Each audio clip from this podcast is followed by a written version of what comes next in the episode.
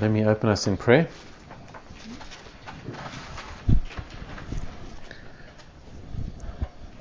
Father, we do thank you for this this time we can spend together. We thank you for keeping us through this this year, Father. And, uh, what a privilege to be able to study your word. Uh, privilege that millions and even billions of people throughout history have never had.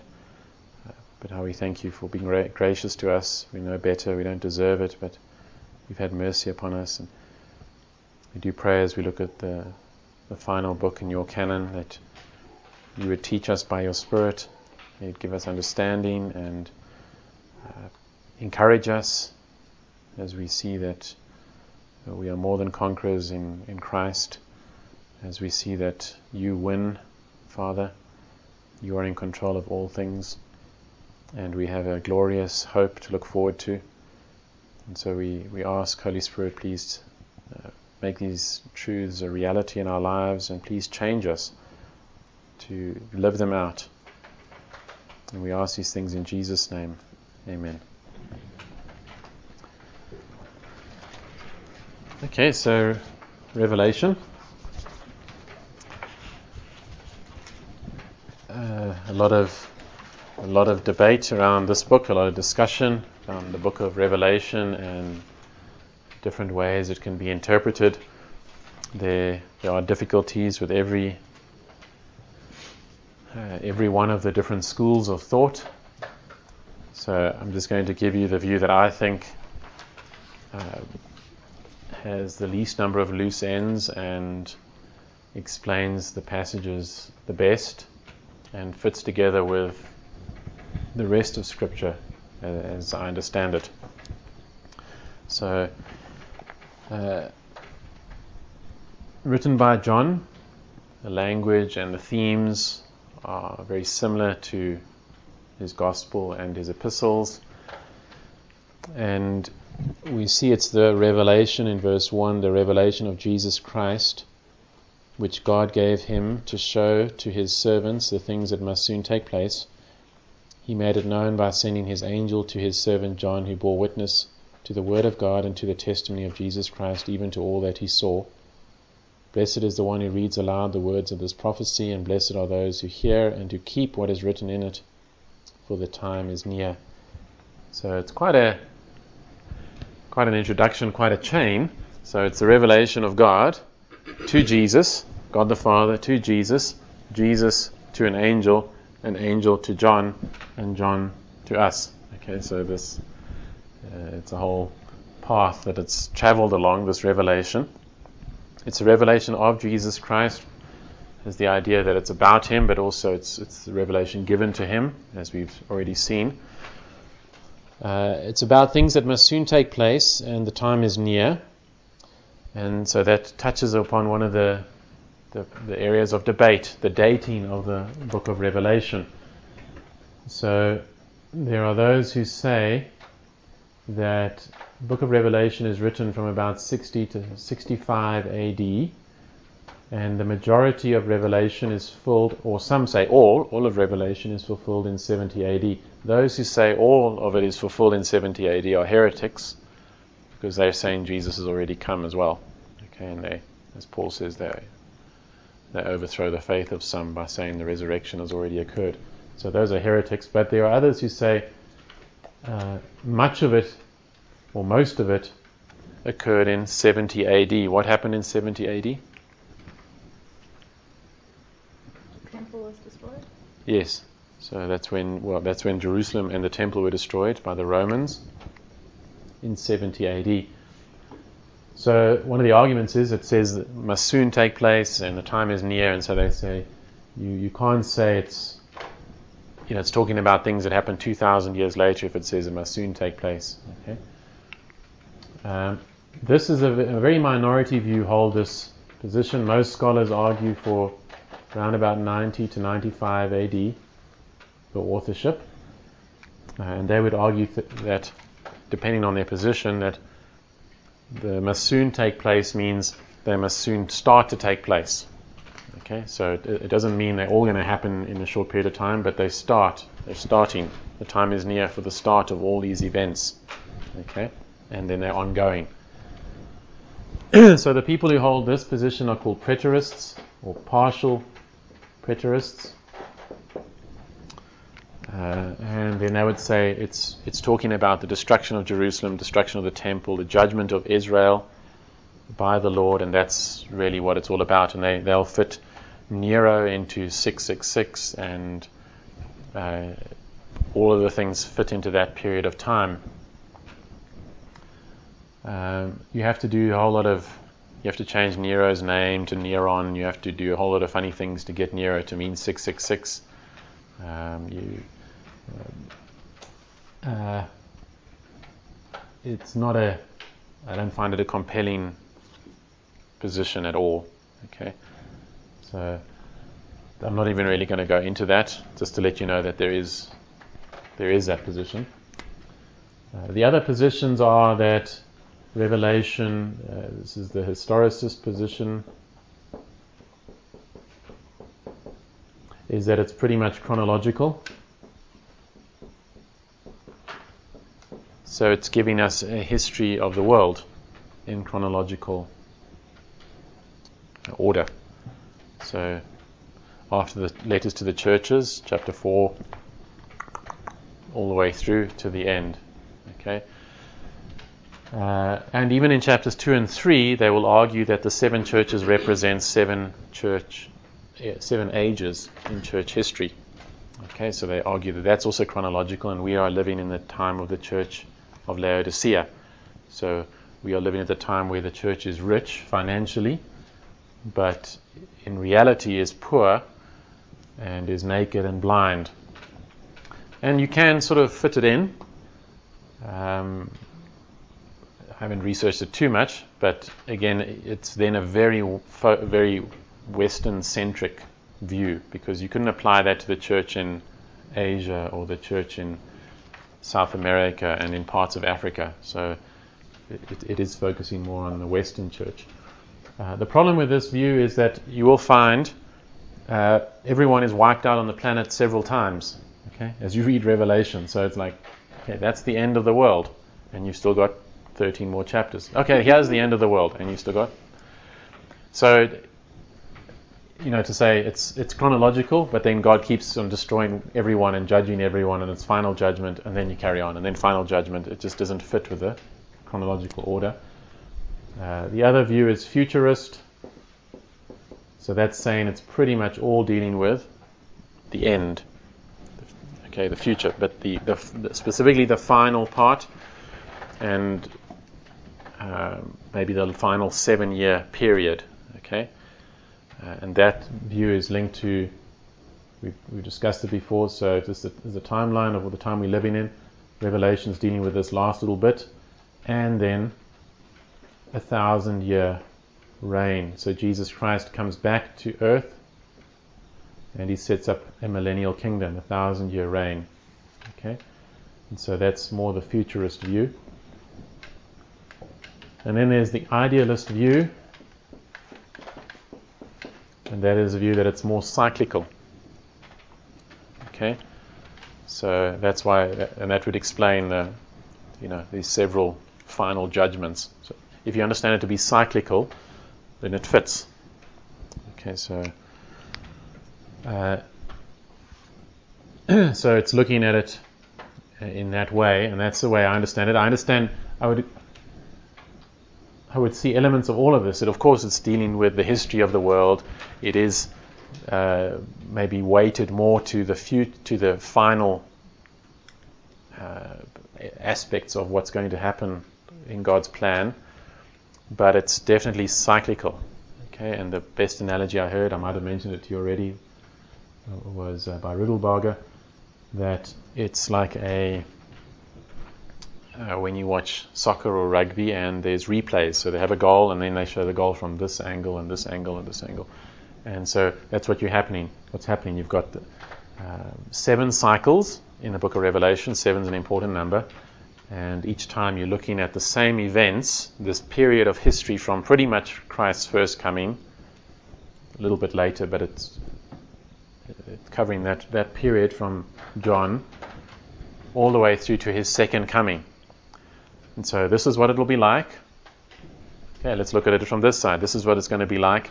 Let's zoom in on a few of the, the main philosophies and let's zoom in on some of the main ways that Satan's going to try and destroy the church. Let's zoom in on some of the judgments that are going to occur. Uh, and, and, uh, and that's what's going on. Okay. Any questions or comments about that so far?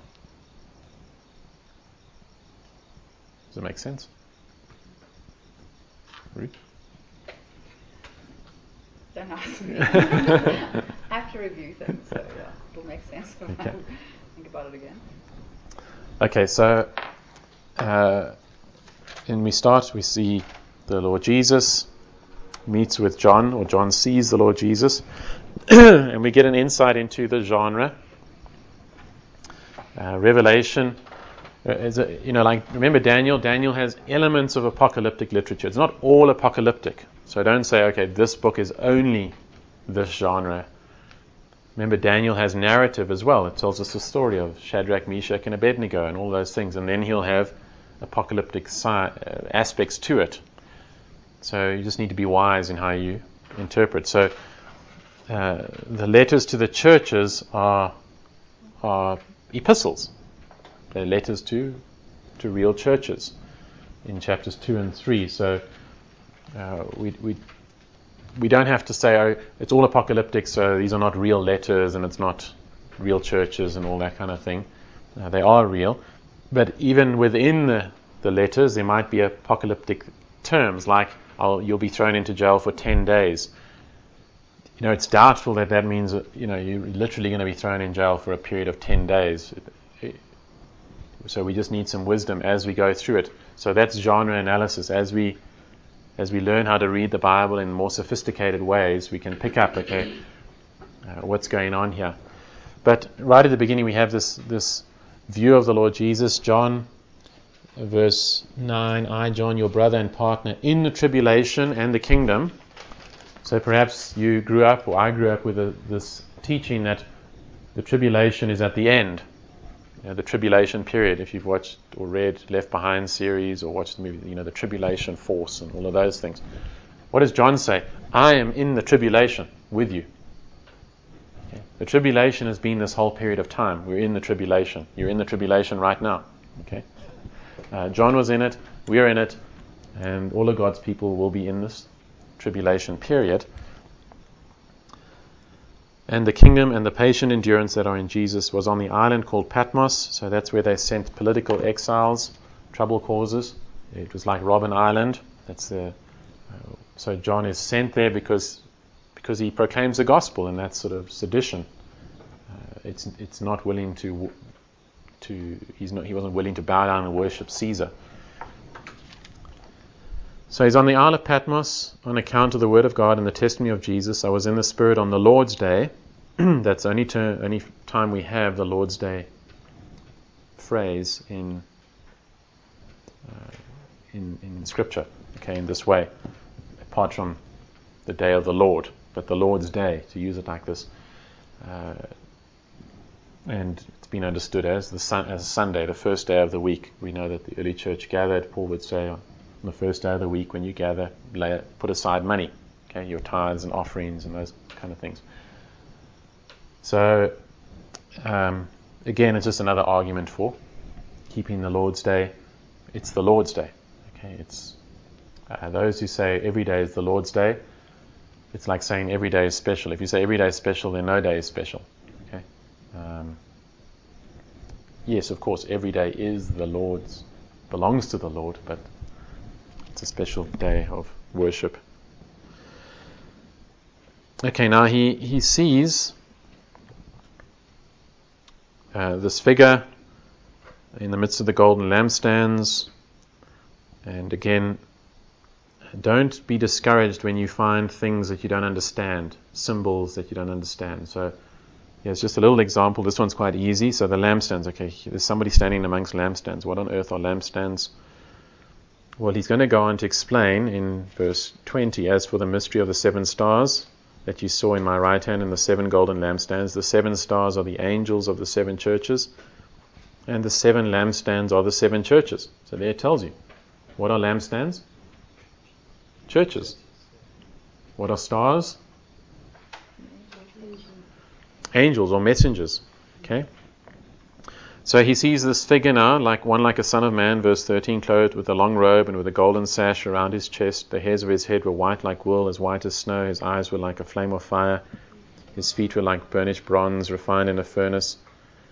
And his voice was like the roar of many waters. In his right hand he held seven stars. From his mouth came a sharp two edged sword, and his face was like the sun shining in full strength. Do you think that's literal or figurative? Figurative. Uh, do you think the Lord Jesus looks like a human being, or he looks like this? Human being. That's what the what the the Bible teaches us. He has a glorified body, and even in his glorified body, he looks. He, he's our man in glory. He's in, he, he took a flesh. He took flesh upon himself for all eternity. So it's figurative. Uh, it's it's that's the genre, so we can understand that. So uh, we're not reading it in a literalistic way. We understand this is symbolism. It's symbolizing many aspects of, and attributes of the Lord Jesus Christ. His purity, His high priestly ministry, His kingship, His wisdom, His omniscience, you know, eyes, flaming eyes that can penetrate and pierce anything, you know, like Superman in the movies, just like those laser beams.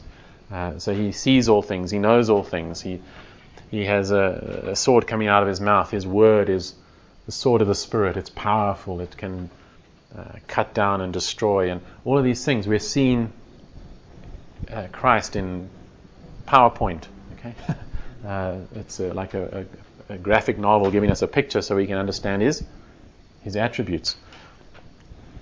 Now, he is holding the seven stars and he's walking amongst the lampstands. The seven stars are the messengers or the angels, and uh, verse two, uh, chapter two, verse one says, "To the angel of the church in Ephesus." Uh, now, it may well be an angel that each church has an angel. That's how it's, it's introduced. But the word for, uh, translated as angel can be translated as messenger as well. And that makes more sense. There's nowhere else in Scripture where we have this idea that each church has a guardian angel, or and besides that, if the Lord tells the angel something, how's the angel going to get it to the church? It doesn't. Well, poor Baptists, it's definitely never going to get to us because we like, even if we had a vision, we wouldn't believe it. So, like, it's, uh, like, uh, we say like, uh, so how is it, how is it ever going to get to us? Well, um, it's, if you say messenger, that makes more sense. Then I'd say it's the leadership in the church. So this is a letter to the leadership in the church. And there are seven churches that real churches, and um, this is this is Asia Minor. Ephesus is on the coast, and Isle of Patmos is somewhere out nearby. Uh, and you'll find that these seven churches are pretty much in a circle. Okay, they're on the postal route, so that's the route they follow. And so the letter would go from Patmos to Ephesus, to the harbor there, and then gone along like that. And so that gives us the, the structure of the, the seven, these seven churches that are, are written to. And some churches only have good things. The Lord only has good things to say. Some only has only has bad things, and then some He has good and bad. Uh, but again, now we have seven churches and seven is important. There are seven benedictions, there are seven cycles, there are seven vials, seven trumpets, seven seals. Uh, so, seven in Scripture means. Sorry? Uh, yeah, number man is six, yeah. yeah. You say Lila? Perfect, perfection, yeah. Uh, and so, seven churches, seven angels, or seven messengers, uh, while they're literal and they're real, because seven has this significance in the book and in Scripture, I don't think it's it's illegitimate to say these seven churches represent the whole church age, not chronologically, but every church will fit into be like one of these churches or a mixture of them. Okay, so it's pretty much comprehensive of explaining, you know, what can go wrong with churches and what churches can do right. Okay, and so very helpful uh, to to to just check up: Are we how how do we line up with with these these letters? Okay. Okay, so um, we don't have time to go through all of them. It's just brilliant. The Holy Spirit. Uh,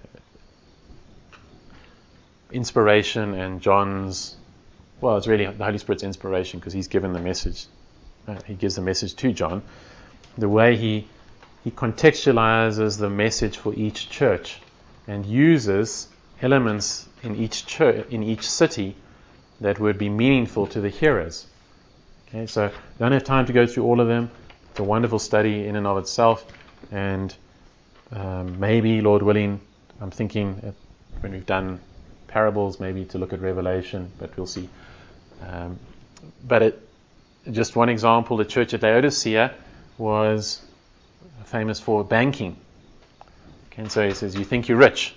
Okay, it would have meant something, but you're actually poor. They were also famous for uh, eye medicine. Okay, to fix people's eyes. And he says, Think you can see, but you're actually blind come and get eye salve from me. Okay, so uh, you can see how meaningful it would have been for for the people in Laodicea. Okay, so brilliant. Um, okay.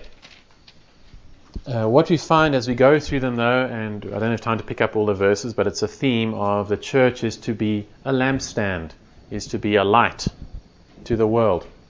It's to be a witness you will see Jesus uh, terms like testimony and witness and martyr. In fact, that's where we get the word martyr from, is, is the, word translated witness.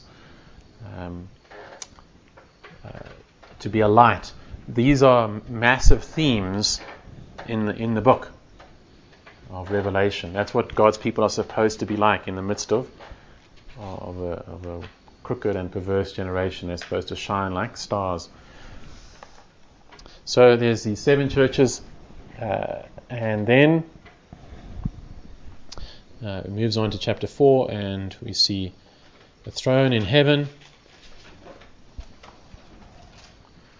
And we see that the people in heaven, these creatures and elders, are singing the song. Verse 11 Worthy are you, our Lord and God, to receive glory and honor and power, for you created all things, and by your will they existed and were created. So, what are they singing about? What are they praising God for? Creation. So, they're praising God for creation. Chapter 5, then, we find there's a scroll that's sealed, and nobody can open it. And that's really, you know, history, the unfolding of history. Nobody can, can open it. So John begins to weep that nobody is worthy to open it. But they say to him, Don't worry, John. Don't cry. Verse 5 of chapter 5 And one of the elders said to me, Weep no more. Behold, the lion of the tribe of Judah, the root of David, has conquered, so that he can open the scroll and its seven seals. Okay. So he says, Weep no more. Behold, the lion of the tribe of Judah. So he has a very in, important interpretive key with Revelation. Uh, the sometimes it's the ideal and then the real. Okay? So you, you see or, or hear the ideal and then you see the real. Okay, but it's the same thing. So uh, if I said to Joe, I said, Joe, look behind you, there's a lion. What did you expect to see when you turn around if you if we were in the bush? Okay. A lion. Okay. So that's what they say. That's what the, the elder says to John. Don't worry. Behold, the lion of the tribe of Judah. What does he see in verse 6? And between the throne and the four living creatures and among the elders I saw a lamb standing, as though it had been slain, with seven horns and with seven eyes, which are the seven spirits of God sent out into all the earth. There we have seven again, all the attributes of God and the Holy Spirit. And he went and took the scroll, etc., and he opens it. So, what is it? Who, who we, we, I mean, we know, you should know who, who it is. It's Jesus, isn't it? Uh, the root of David. Is he the lion of the tribe of Judah or is he the lamb? But he's both. Okay, and that's the beauty of it. Okay, so Uh, but just remember this because it happens several times in in the book of Revelation where uh, come view the bride. He has a building. Okay, uh, he has 144,000. He has people from every tribe and nation. Okay, so it's a it's a feature of the, this uh, this genre. Okay, now verse nine, they sang a new song. Okay, isn't this amazing? At some moment in history, in heaven, they were singing a song, and then the track was changed, and they sang a new song. Okay. The first song they were singing was praising God for creation. Now they sing a new song, saying, Worthy are you to take the scroll and to open its seals, for you were slain, and by your blood you ransomed people for God, from every tribe and language and people and nation, and you have made them a kingdom and priests to our God, and they shall reign on the earth. What do they praise God for now? Redemption. You see that shift? It's really the, the old covenant and the new, isn't it?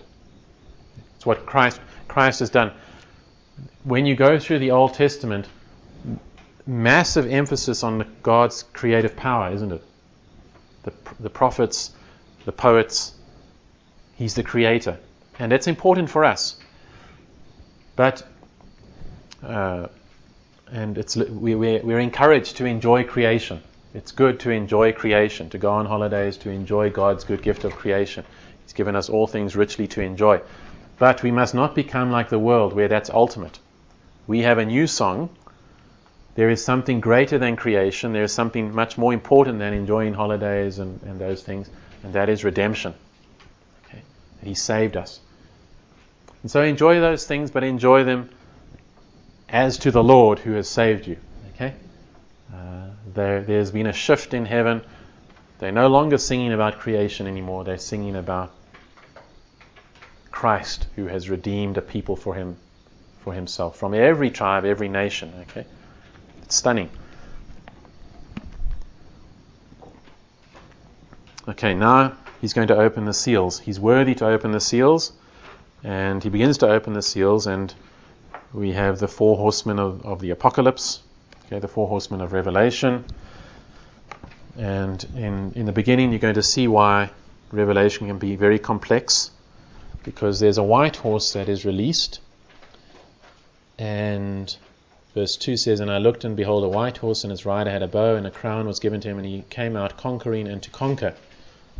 Okay, so some commentators say this is the Lord Jesus Christ and it's the gospel going forth.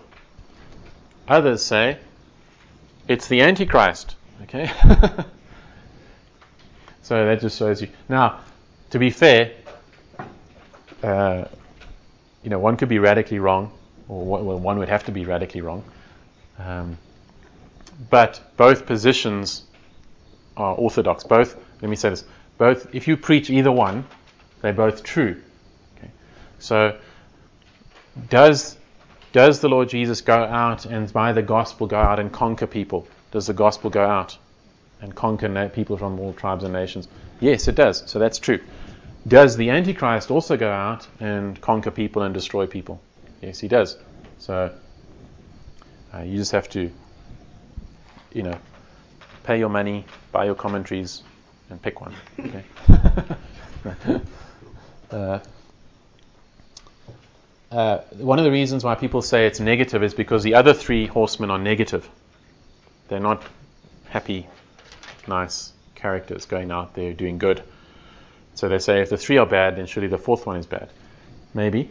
But it could also be that you know, the one is the gospel going out, and always as the gospel goes out, the devil is going out trying to destroy, like the, the parable of the wheat and the tares. Okay. Uh, but anyway, that's you get the idea.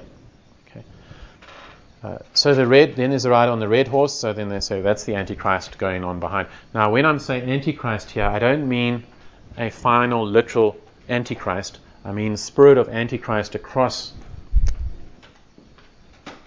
pretty much his between his first coming and second coming. So that these seals and trumpets and everything represent this period of history that we are living in now, before Christ's second coming. So the red horse characterizes this period of time. The white horse characterizes this period of time. Whether you see it as the gospel going forth, that's characterized this period of time, or you see it as uh, false teaching and demonic activity going out, that's also true. Okay? The third horse is a black horse who deals with in the realms of economics. Okay, and so he says um, a denarius for a little bit of wheat, but don't touch the oil and the wine. Okay. Basically, uh, let the poor stay poor and the rich stay rich. Okay. That has characterized this period of time. Okay, uh, you, the oil and the wine. If you if you go into a really poor rural area, and you and normally people are very very hospitable, but you wouldn't expect them to say, "Yeah, would you like? I've got a nice, a lovely 76. Yeah, uh, would you like some of it?" Uh, wine is a luxury, isn't it? It's the wealthy. Okay, olive oil as well. Olive, it's it's it's a luxury. Wheat is what people need. That's a staple. But it's a, it's a day, a denarius, a day's pay for a little bit of wheat. Okay? It's a vicious cycle, st- stuck in it. Expensive just to survive. But for the rich, it doesn't affect them. You, you can see that throughout history. Why do you have families that can stay wealthy for centuries? Uh, look at uh, Johann Rupert's company, Rembrandt, the stock exchange. You know, you have crashes it's not as though people stop buying Rolexes and Mont Blanc and it carries on. They're above that. It doesn't affect them. In fact, they make more money when things crash. Okay? They've got hedge funds and all sorts of things, and they've uh, I've forgotten the name where you make money on when a, when a stock falls. Um, uh, all of those things. They buy up companies when they're when they've gone nearly bankrupt. They buy them up and then they make money on them. So they actually stay wealthy. Uh, a friend of mine sells aeroplanes. You think the crash of 2008, you know, what's going to happen? How's it going? Fine. People are still buying and selling aeroplanes. Uh, so that's characterized this period of time. It's going to characterize world history. The rich stay rich and the poor stay poor. Okay? Uh, uh, the fourth one is the pale, pale horse and death. It's called death, and Hades follows him. Have people been dying over this period of time? Yeah, pretty much. okay, everyone's been dying, and lots of people have been going to hell. It's characterized this period of time. Okay? There's going to be death. Uh, then there's a fifth seal, and we see people who are saved. Okay, so, again, what has characterized this time? People who are also saved. And then the sixth seal is the end of the world. So that's strange. We're only in chapter 6, and already it's the end of the world. Uh, that's what I was telling you about the cycle. You, uh, I'm not going to read all of it, but there's a great earthquake, etc., etc. Uh, verse 15, and the kings of the earth, and the great ones, and the generals, and the rich, and the powerful, and everyone, slave and free. See that? Everyone, slave and free, hid themselves in the caves and among the rocks of the mountains, calling to the mountains and rocks, Fall on us, and hide us from the face of him who is seated on the throne, and from the wrath of the Lamb, for the great day of their wrath has come. Who can stand? The great day has come. What is that? That's the day of the Lord. It's judgment. So this is going to characterize history, but the end will come. There will be a day of final judgment. Okay. So it doesn't make sense to say, well, then Revelation is chronological or it's all about the end, because already we've got the end of the world. But the book still carries on. So the sixth seal then is the culmination. That is the end. For this, for this, this camera angle. This perspective. For this yeah. perspective, but there's one more seal, okay, and that seal is going to open up the other perspectives. Okay? But now, what he like, what John or the, the Lord likes to do, is is show you this is what it's like. But let me now show you the church. Let me show you the people of God, because remember the original hearers uh, whether we date it early or late, are facing persecution. If it's early, they're under Nero. If it's later, they're under Domitian. And we know historically there was there was severe persecution of God's people. So um, uh, it must have meant something to the original hearers. Otherwise, there's no encouragement at all. If uh, in terms of um, this is explaining just how it ends in several thousand years' time. Okay. But here it is an encouragement. Look, what you guys are going through, the persecution and rejection and temptations and trials, that's ordained by God. That's going to characterize this period of time. Okay? But no matter what Satan throws against the church, he cannot overcome the church. Christ will conquer him and destroy him, and he will preserve his people. So that's why it's an encouragement to all people at all times, but especially during persecution or trials but it's uh, it's timeless in that sense. Yes.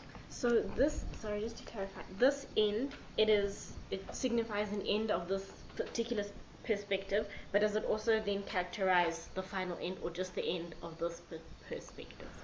No, it is. It is explaining to us the final end okay. as well.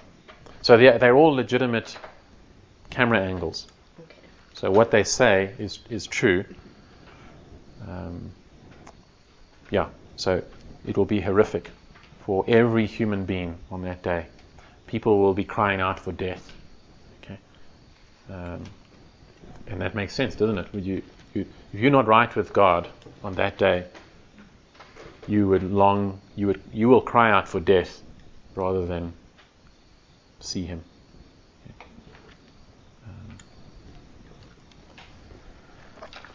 Okay, so now he he uh,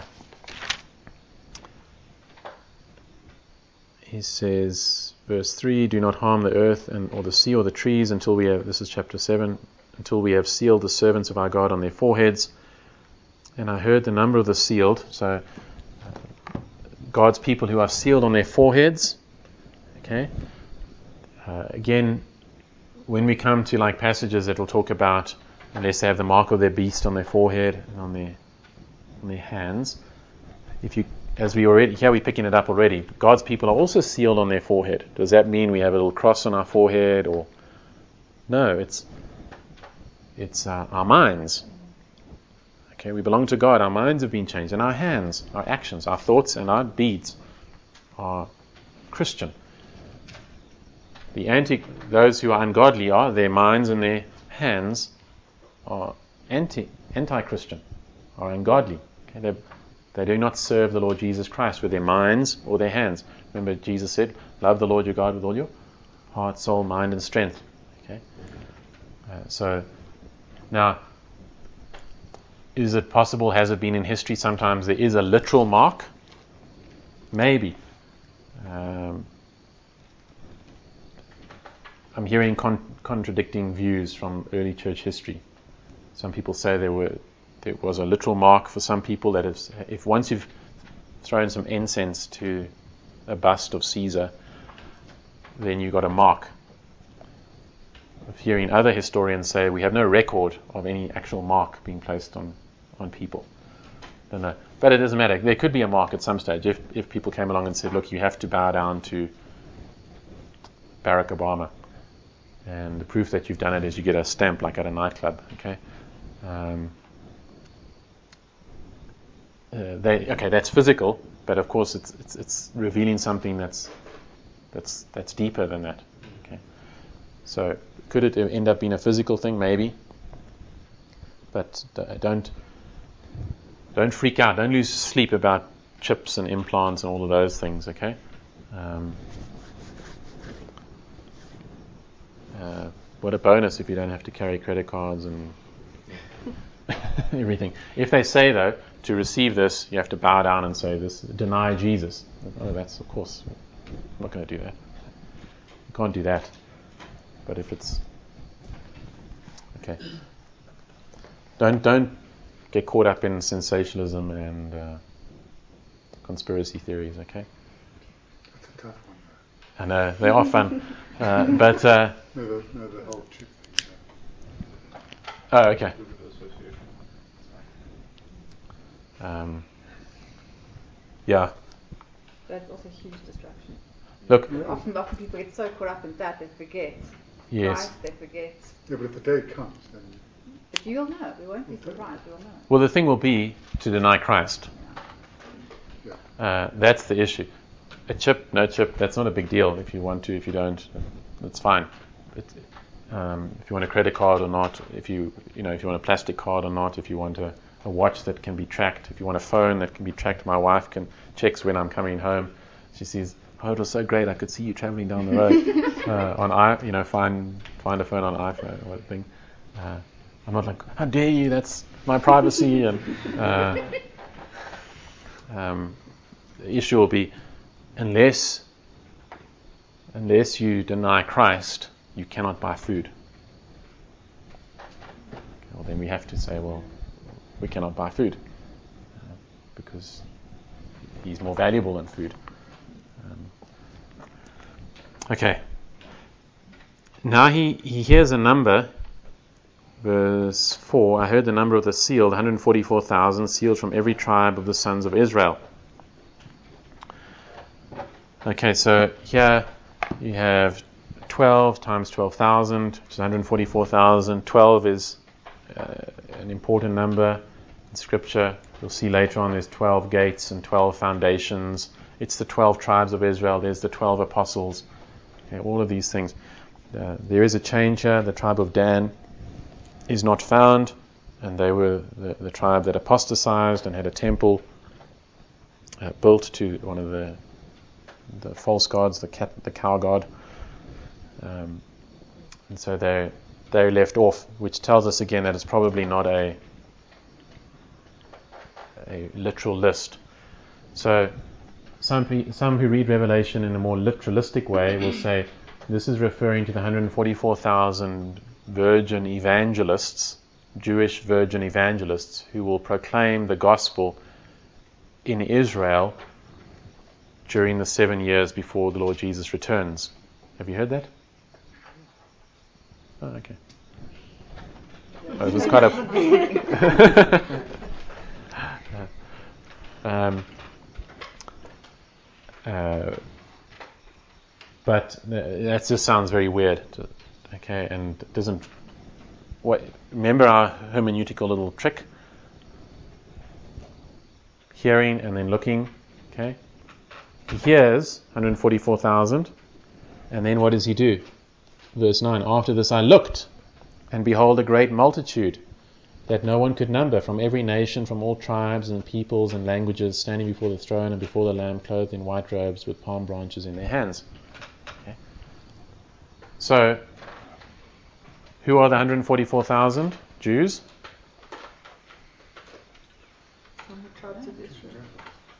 It's the it's a great multitude that no one can number. So you see, this is the the ideal. It's idealized. We are the true Israel of God. We are the uh, the, the 12 tribes of Israel. Okay, we are the descendants of Abraham, as Paul will say. Uses the apostles use that language. But what are we? In reality, we're people from every tribe and nation and language and kindred who are saved. Okay. Does everyone see that? Okay. It's really beautiful when, you start to uh, see that. Okay, so yeah, this is the interlude. Horrible things. There's going to be death. There's going to be economic injustice. There's going to be uh, false teaching. There's going to be all these problems. There's going to be final judgment. But you know what? God's people are preserved through it all. Okay, so those under Domitian, yes, that's what's going to happen. It's not a it's not a surprise to God. It's been ordained by Him, but He will keep you. He will keep you through whatever you go through. People in, in Iraq and ISIS and all of those things, it's horrific, but God, as we go through, we'll see that's one of the, the things that God has ordained the martyrdom of His people. But not one of His sheep will be lost. And, this, and the devil will be destroyed. Okay. Okay, now then the seventh seal sort of prepares us for the seven trumpets. And so now the seven trumpets are, I'm arguing, is now another camera angle of this same period of time. Okay, and so now when you go through the trumpets, you'll see that there are, it's just different different forms of destruction, different ways to die, pretty much. Okay, okay, that's what it is. uh, and, now it's looking more at natural ways to die. So these are um, hail and fire and uh, all those kind of things. Does that characterize world history? Have people burned to death today? I'm, I'm sure. Have people drowned today? Sure. Uh, people are going to die, and it's part of judgment. Okay? They're going to die by various means. It's poured out on the planet. It's, it's determined for this period of time. Death through all these different ways. The one that's uh, interesting is the fifth angel in chapter 9 blew his trumpet, and I saw a star fallen from heaven and to earth, and he was given the key to the shaft of the bottomless pit, and he opens this pit. Smoke comes out, verse 3 Then from the smoke came locusts on the earth, and they were given power like the power of scorpions of the earth. They were told not to harm the grass of the earth or any green plant or any tree, but only those people who do not have the seal of God on their foreheads. See, there it is again. So, who, who are those who don't have the seal of God on their foreheads? Unbelievers. They were allowed to torment them for five months, but not to kill them, and their torment was like the torment of a scorpion when it stings someone. And in those days, people will seek death and will not find it. They will long to die, but death will flee from them. And then it goes on to explain these these uh, locusts, and they have as a king over them. In verse 11, the angel of the bottomless pit. His name is in Hebrew is Abaddon, and in Greek he is called Apollyon. Okay, so uh, this, uh, I understand this to be demons. Okay? Demons that are released. Uh, so I don't see it as literal locusts that look funny. Uh, we, we discussed at Ironman because we're going through this, but the five months. So we haven't got to it yet, but another way this period of time is characterized is a thousand years. Okay, we'll explain that later. But more commonly, it's des- described as time times and a half, which is three and a half years. 42 months and 2,160 days. But that's all the same period of time. 42 months is three and a half years, 2,160 days is three and a half years. Here we have a period of five months. So, you know, it might be that they're released just for a period of time during this history. I think more likely, as we looked up on Saturday morning, the life cycle of a locust was five months. Okay, so their their period of existence of, of freedom is, is is characterized by five months. But this would be this whole period of time that they exist while they, their life expectancy, okay, uh, they will be busy tormenting unbelievers. Now, I understand that tormenting to be um, uh, they're not allowed to take lives, but the tormenting is emotional, psychological, What do, what do people go through who don't know the Lord Jesus Christ, who don't have any hope? All of those things. Now, it doesn't mean Christians never have those things? No, we, we do. We understand that, but it's different. We have hope, uh, and, and, we have the body of Christ, and all of these things. It's not in the same way. In Scripture, those experiences are a foretaste of hell. Okay, the loneliness, the despair, the, you know, the anxiety, the hopelessness. Okay? Uh, that there's this demonic way, this onslaught. Okay? Um, of all of these emotions and these experiences, these this horror of it, okay? destruction, without without their so it's not a physical taking of life. They're not coming along and cutting people down with swords. Of course, that has characterized this period of history. That's what people have gone through. Okay, so that's what the trumpets then uh, do. Uh, they, they show us different ways to die and suffer. Uh, now we have another interlude, chapter 10 and 11. So remember, we saw that with the, the, the seven seals. Between the sixth and the seventh seal, there was an interlude, and we saw the, the people of God. Chapter 10, we have this, this uh, angel, which may well be Christ as well. And he gives this scroll to to John. And then chapter 11, we have these two witnesses. Okay.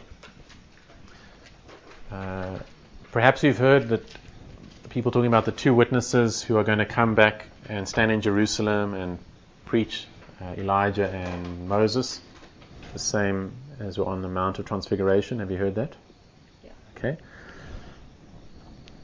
Uh, maybe, maybe not, but I'm going to give you how I understand it. Um, he's told to rise and measure the temple of God and the altar and those who worship there, but do not measure the court outside the temple. Leave that out, for it is given over to the nations, and they will trample the holy city for 42 months.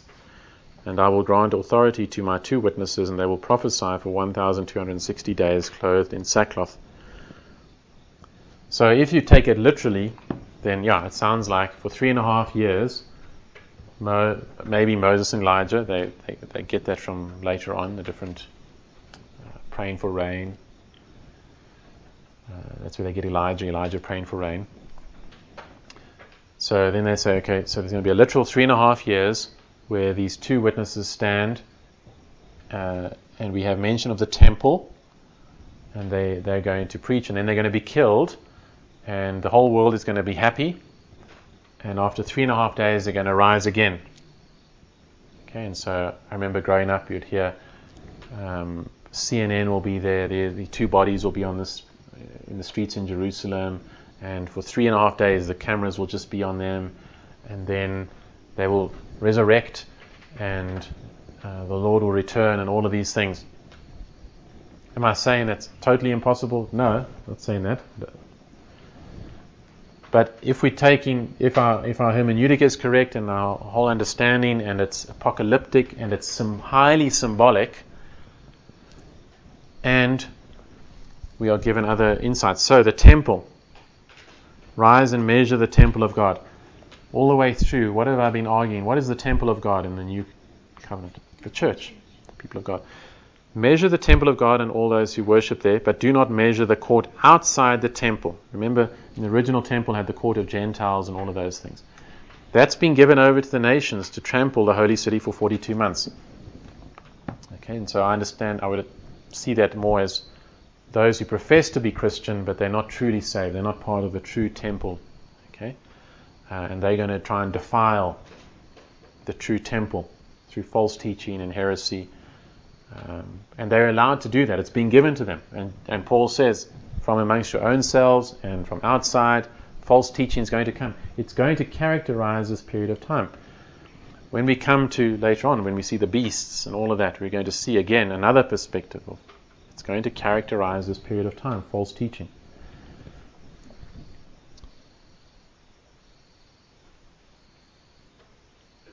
Verse 4 These are the two olive trees and the two lampstands that stand before the Lord of the earth.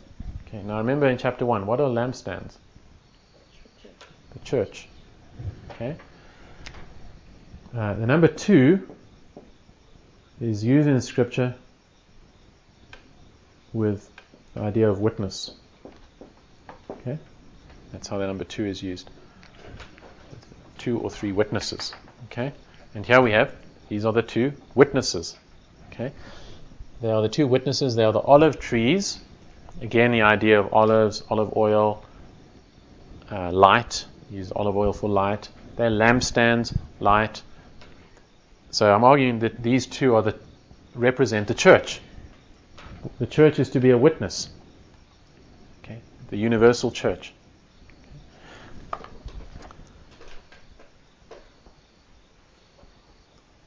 verse 5 And if anyone would harm them, fire pours from their mouth and consumes their foes. If anyone would harm them, this is how he is doomed to be killed. They have the power to shut the sky, that no rain may fall during the days of their prophesying, and they have power over the waters to turn them into blood, and to strike the earth with every kind of plague, as often as they desire. And when they have finished their testimony, the beast that rises from the bottomless pit will make war on them and conquer them and kill them, and their dead bodies will lie in the street of the great city that symbolically is called Sodom and Egypt, where their Lord was crucified. For three and a half days, some from the peoples and tribes and languages and nations will gaze at their dead bodies and refuse to let them be placed in a tomb. And those who dwell on the earth will rejoice over them and make merry and exchange presents, because these two prophets had been a torment to those who dwell on the earth. But after the three and a half days, a breath of life from God entered them, and they stood up on their feet, and great fear fell on those who saw them. Then they heard a loud voice from heaven, and they, they're caught up into heaven. And then you'll see there's a great earthquake, and the seventh trumpet is the end of the world. Okay. So, say, sure, that doesn't. Is that the church killing people with fire and all of this? What's going on here? Okay, the three and a half years uh, you've already seen, and I'm arguing it's this whole period of time 42 months, 2,160 days. And that comes from when we did the book of Daniel. Remember the 70 weeks of Daniel? And the weeks up to the coming of Christ leave us with one week, seven year period. And then after three and a half years, the, the, the covenant, there's a cutting of a covenant. Okay? And that seems to be the new covenant that's cut. The death of Christ brings about the new covenant. That leaves us with a three and a half year period that's left. Okay? Everyone uh, okay so far? Um, so there's a three and a half year period left, which, if it followed the same order, should be a literal three and a half year period. But if the New Testament reinterprets the three and a half years for us to mean this whole period, then we, we understand it to be a symbolic period of three and a half years. Where else is there a three and a half year period of time? It's mentioned in James and in Kings.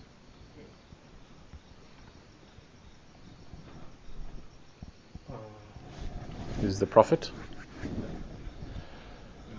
Jonah. In, in Kings. Elijah. Remember, he prayed, stopped the rain for three and a half years. Okay? And then the rain came. Who was the king? Ahab. And Jezebel was his wife. You see, this period of time is like that period of time. Okay? Ahab, an evil, evil king, persecuting God's people. Jezebel, an evil queen, killing God's people. And yet, in the midst of it, Elijah is used by God.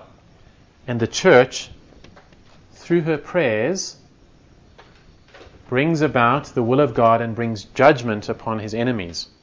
Okay? Because that's what it's talking about here. Um, uh, when, as you go through Revelation, you'll see many of the judgments are like the plagues, like God judging Egypt.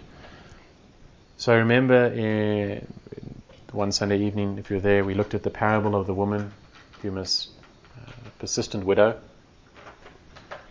And we saw what, what is that prayer about? Is it about persistent prayer so you can get stuff? It's about justice. That's what it's all about.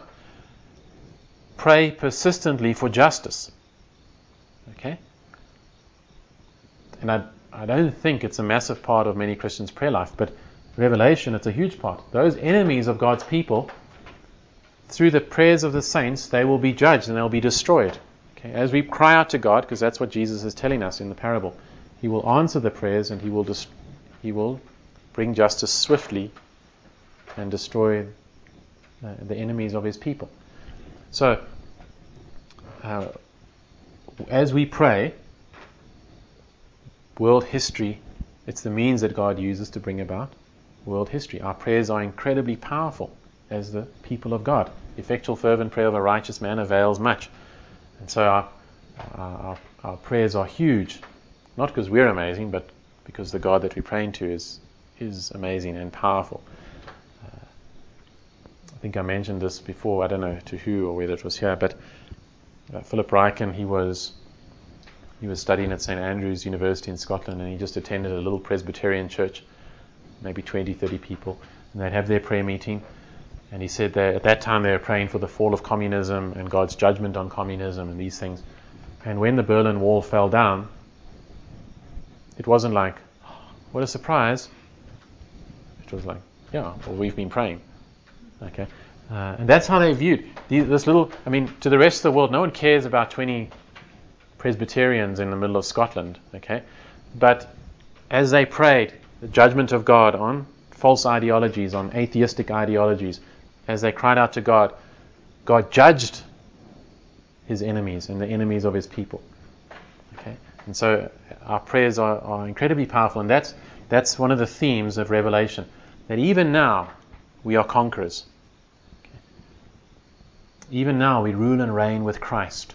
We're seated in heavenly places with him. And it gives us, that's why it's called a revelation. It's a, a revealing, an unveiling of true reality. Because we can get caught up in our little lives and um, you know, our back pains and our headaches and uh, making sandwiches and uh, you know, just like the little things of life. Just and you think that's all it is, but actually we're part of something cosmic and massive. And our prayers are effectual and, and they bring God's judgment on his enemies and on upon our enemies. Okay. Any questions before we have some tea?